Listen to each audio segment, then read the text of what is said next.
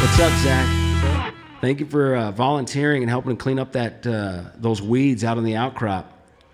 That was a rough day. Yeah, uh, you know, just trying to volunteer and make a better impact on the community. Hey, you know what I liked about it? Get to meet students, right? Get to meet you.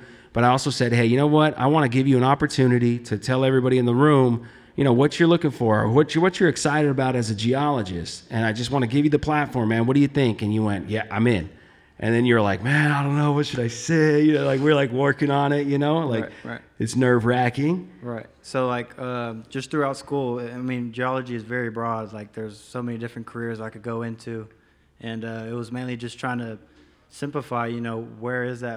Where is that? Where do I fit in most here? You know, and um, honestly, I can't. I honestly can't tell you where I fit in the most because I, I enjoy most of it. I, I enjoy being out in the field. I enjoy you know Sure. learning every single day. Just uh, gathering gathering my own data to build build my own art in a way. Yeah. That makes sense. Well, so I don't know you. I haven't worked with you on, on a geologic project. We haven't gone back down a path pathway of migration and worked out the structure. Like your technical skills, I'm not sure.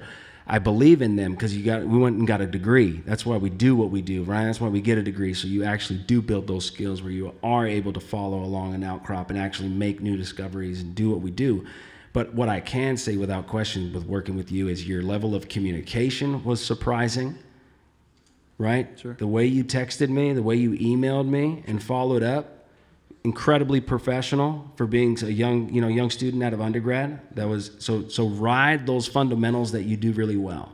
That's it. And be you're just enthusiastic about geology. What else do you need? I got a geologic problem. He's enthusiastic, figure out, and he communicates. To me, I'd hire you in a second if I had a job for you. Thank you.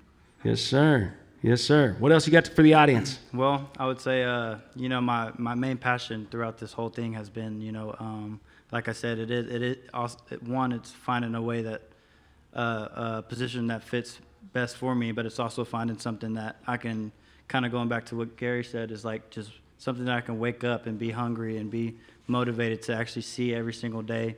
And um, I would say, you know, wh- whether it, whether it's going into the oil field, whether it's working with ArcGIS, you know, it's just, it's just going back to, to making my own creation to that create that creativity in a way, just to um, find a find a positive impact on the geologic com- community.